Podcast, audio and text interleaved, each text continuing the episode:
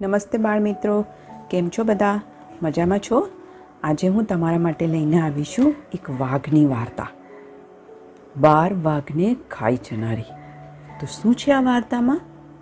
એક હિંમતવાન વાઘની, સ્ત્રીની અને એક ખેડૂતની વાર્તા છે. તો ચાલો શરૂ કરીએ આપણી વાર્તા. એક ખેડૂત હતો. એની પાસે હળ અને બે બળદ હતા. એના વડે ખેતી કરતો. એના ઘરમાં પટલાણી બહાદુર હતી. ખેડૂતની વહુ પટલાણી. એણે એક જબરી ગાય રાખી હતું. એનું ઘી, દૂધ આ બધું ખાય અને એના છોકરાઓ મોટા થતા.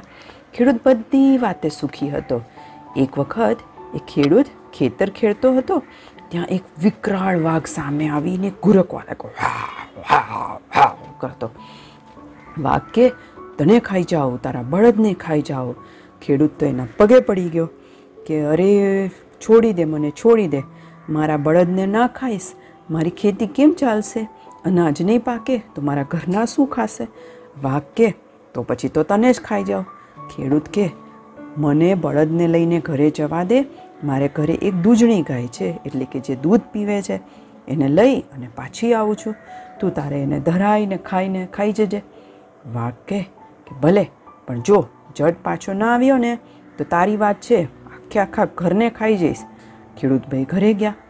ઘરે જઈ અને બધી વાત એણે એની વહુ પટલાણીને કીધી. સાંભળીને પટલાણી તો વિચારમાં પડી ગયા. પટલાણી કે એમ તે કંઈ આપણી વાલી ગાયને વાઘને થોડીને આપી દેવાની છે? વાઘ એને મારી નાખશે. મારા છોકરા દૂધ વિના રહેશે. આવું તે ના ચાલે. ખેડૂત કે પણ વાઘ અહીં આવશે તો આપણને બધાને મારી નાખશે. બહુ જબરો વાઘ છે. પટલાણી કહે, એનો ઉપાય તો હું હમણાં જ કરું છું. એમ કહીને તો વાઘ પાસે જવા તૈયાર થઈ ગયો. લાંબો ડગલો પહેરી લીધો અને પગમાં ઊંચા જોડા પહેરી લીધા. માથે પાઘડી વીંટાળી અને હાથમાં દાંતરડું લીધું. એ ઘોડા ઉપર બેઠી અને ખેતર તરફ નીકળી પડી. મારતે ઘોડે એને આવતી જોઈ અને વાઘને નવાઈ લાગી. બીક પણ લાગી. વાઘની પાસે જઈ અને પટલાણી કે કેમ ભાઈ? બહુ ભૂખ લાગી છે? બાર વાઘને હું ખાઈ જાઉં એવી ભૂખ મને લાગી છે. ખાવ ખાવ, જે મળે તે ખાવ. વાઘ તો આ સાંભળીને ખૂબ બી ગયો. એને થયું કે, અરે બાપરે, આ તો કોઈ જબરો વાઘ આવ્યો લાગે છે. નાસ રે મારા બાપ નાસ આ તો કોઈ બહુ જબરું પ્રાણી છે. જરૂર મને ખાઈ જશે. અને વાઘ તો ઊભી પૂંછડીએ ભાગ્યો. અને આ બાજુ ફરી ના આવવાના સમ ખાઈ લીધા. અને પટલાણી શાંતિથી ઘરે જઈને સૂઈ ગઈ. એટલે બાળકો, વાર્તાનો બોધ શું છે? કે ક્યારેય ડરી નહીં જવાનું. હંમેશા હિંમતથી આપણે આપણું કામ કરવાનું.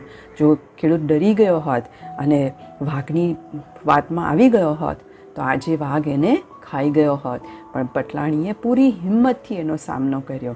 એટલે જ બાળકો, હિંમતે મરદા તો મદદે ખુદા. આપણી ભગવાન આપણને મદદ કરવા આવી જ જાય છે. બરાબર ને? તો ચાલો, કાલે ફરી મળીએ એક નવી વાર્તા સાથે. ત્યાં સુધી બધાને good bye good night and do take care of yourself